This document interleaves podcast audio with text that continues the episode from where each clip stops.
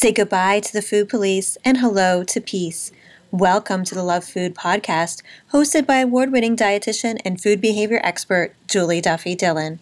This authentically engineered series is in the form of a love letter welcoming you to reconnect with food. Now pour a cup of coffee or a margarita and let's begin.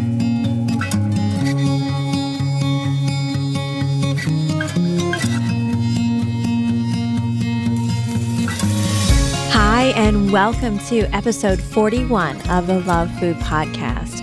I am Julie Duffy Dillon, registered dietitian and food peace promoter. I'm so glad you're here. Thank you for connecting today. And I have a special announcement. I need your letter. Have you written a letter to food yet? If you haven't, I would love to hear about your complicated relationship with food.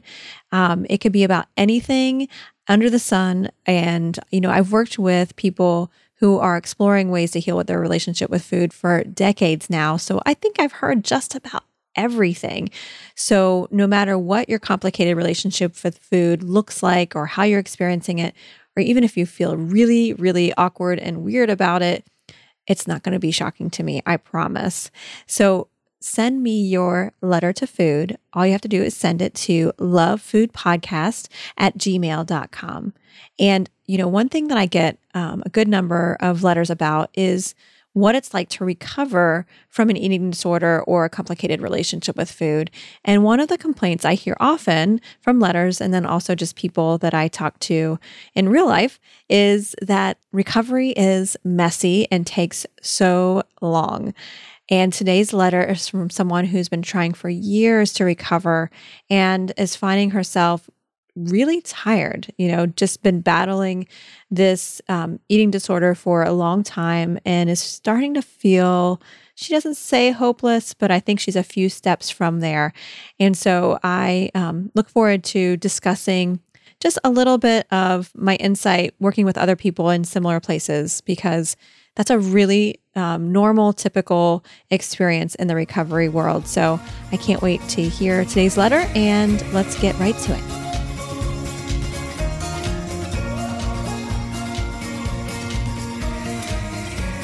Dear Food, just when I think that you and I have moved toward a healing relationship, I end up repeating old patterns. Sometimes I feel like an exhausted warrior who's been on the battlefield for way too long.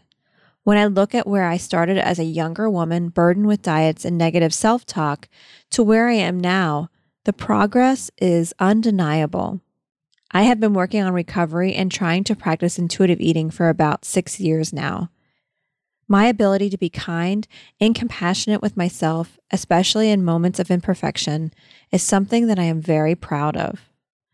And yet, some days I feel like I've beat it, and other days I feel like I've only just begun.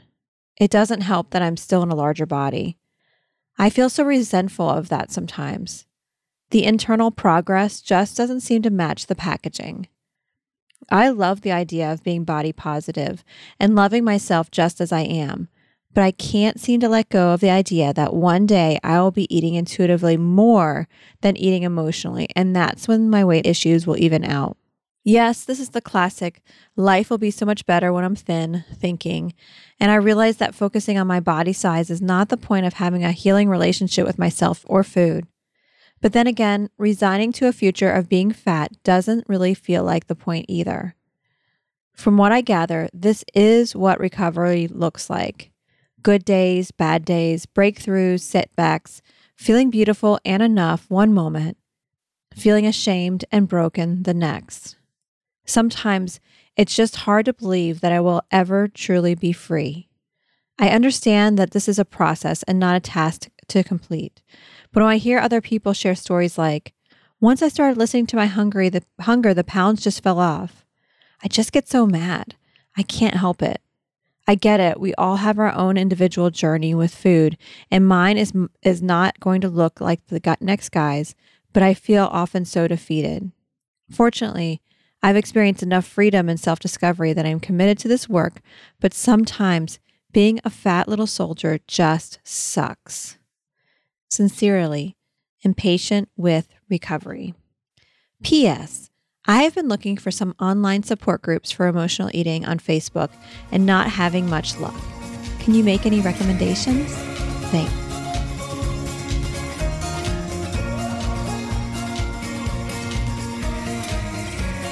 Hi there, letter writer.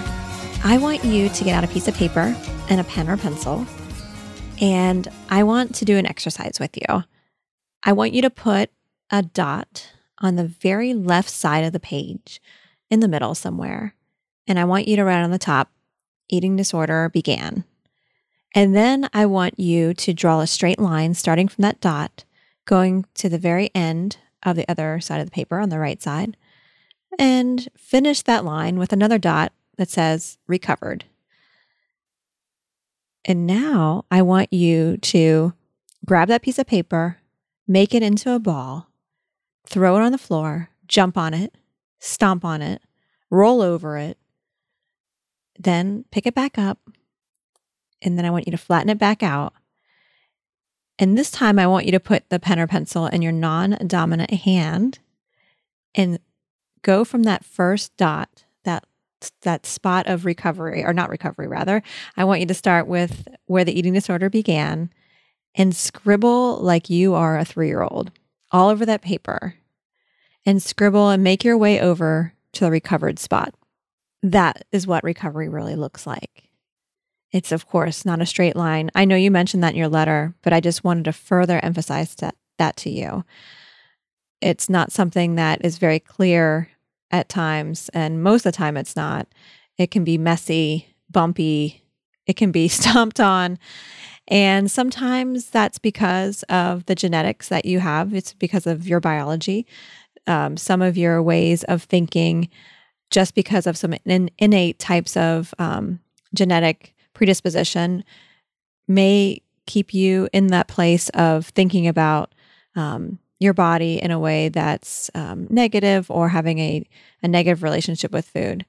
But just when we put that paper in a ball and stomped on it, kicked it around, I feel like that's our culture. We live in a world that is not conducive for recovery.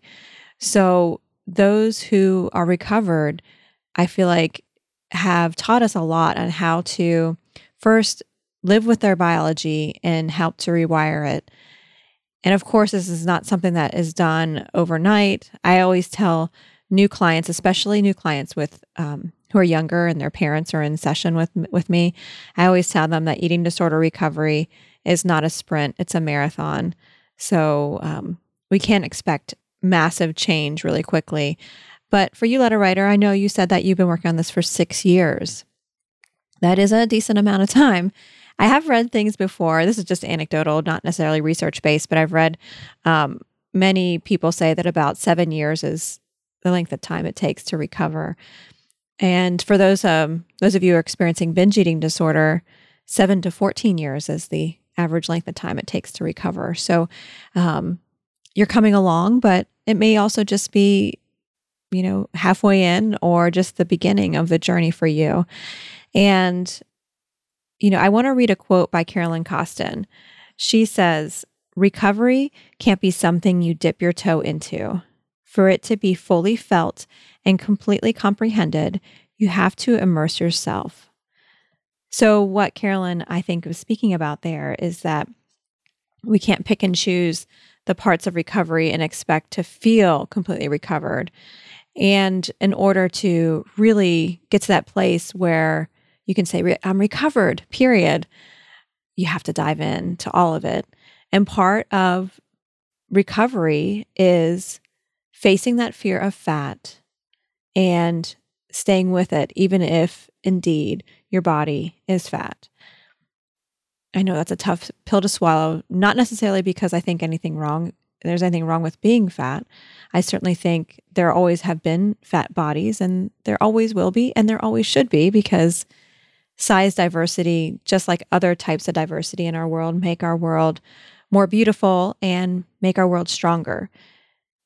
Yet, I don't think my opinion is typical. I know we live in a world that is strongly fat phobic. For you, letter writer, I know you put in the PS about finding some online support within Facebook. And when I read your letter, the thing that I was trying to send you ESP on and trying to tell you now is that I really would encourage you to seek out group support. I'm assuming that you've worked with a dietitian and therapist throughout the six years. Maybe you still are. It's pretty normal for people to continue to do that for many years. So I would continue to do that. But yet, adding a group component, if you haven't already, is something that I find for my clients who are where you're describing helps them to really kind of put their elbows out and stretch and push that toxic environment where it needs to go and to really be grounded in reality that their body is acceptable their body is deserves respect. And in working toward that place of i accept my body. And i believe that's in the cards for you letter writer. So if you don't have group support in your town which i'll put in a resource in the, the show notes to help you find some group support and um, but if you can't find group support in your town, Facebook does have two groups that I'm aware of that I think could greatly support your continued journey for recovery. The first one is a health at every size group that's not for professionals, but rather for people who um, want to immerse themselves in a health at every size paradigm and um, are just looking for that support. If you're new to this podcast and haven't heard about what health at every size is, well, I'm going to tell you a little bit right now. Health at every size is a paradigm shift of taking away the measure of health using the scale.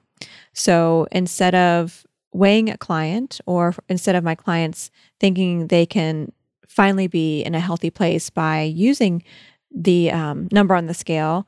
Instead, we use um, different measures that um, include things like energy levels, lab values, and um, also eating according to how their body tells them is best for them. This includes things like mindful eating, intuitive eating, attuned eating, um, using hunger, fullness, and satiety cues as a way to know how much and what to eat, and then also moving for pleasure instead of moving to burn off calories. Um, that's one part of health ever, at every size approaches. Another one is respecting that the world is diverse, and that includes diverse sizes, like I was mentioning earlier.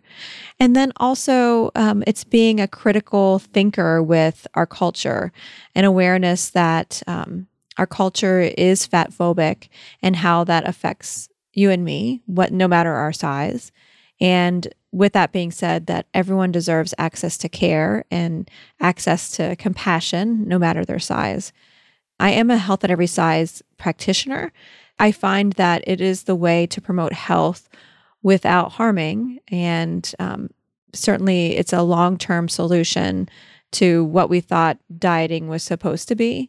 And without a doubt, we know diets don't work in every shape and form. They don't provide a long term solution for health and they also just promote weight gain. So, um, so yeah, the the Health at Every Size group on Facebook. It is a closed group, and I believe it's one that just adds members periodically. So um, that's all you need to search in the search bar. Another one that folks have um, pointed in my direction is one called Eating the Food, and that's another group that is body positive and um, uses non diet approaches. Although the group can be mixed at times, yet um, moderated really thoroughly to make sure that it's not a diet focused type of group. But, you know, human error sometimes I think can make it so sometimes things creep in there. But if you just search for eating the food in the search bar, that's another option for you. And I'm wondering for you, listener, or anyone else, if you have a recommendation for Facebook groups that are body positive and have helped you to have a more secure recovery from your eating disorder. I would love to know more options, but those are the two that I first think about. And for you, letter writer, I hope this helps. I see food has written you back, but I want you to know that your work so far has been amazing and you have come very far. One thing I know to be true with any kind of eating disorder is sometimes when we experience a behavior with them, it can feel like it just all went to the crap, you know, that it's all been messed up now. But as you noted, and I want you to continue to note, just one behavior doesn't take away all of the progress that you've experienced. And what I would encourage you to do is to continue to reframe those behaviors as an opportunity to know how you can further your recovery. With that, I know that takes lots of compassion and lots of support. Know we here support you. I really am rooting for you, and I hope you are able to find that group support that I think will further help your recovery. Take care. Dear impatient with recovery, you have come so far, and we are proud of your courageous steps toward freedom. We hear your pleas for help and see the fatigue on your face. Stay grounded in what you know to be true about food, weight, and body positivity. And it is okay that you sometimes need a few helping hands to stay on this new ground. Those helpers need you too. We hope you explore different ways to connect with group support, and we hope it gives you the strength you need to fully respect and accept your body. The world is anxiously awaiting to see all of you. Love food. Do you have a complicated relationship with food and want to change? I want to help. Send your Dear Food letter to lovefoodpodcast at gmail.com. I hope to read about your experiences soon. Thank you for listening. I am Julie Duffy Dillon, and this is the Love Food series. Have you enjoyed the show, or would you like to give me feedback? I welcome your thoughts. Please give a review in iTunes and subscribe. This type of kindness helps the show continue. You can also tweet me at eatingpermitrd. Take care.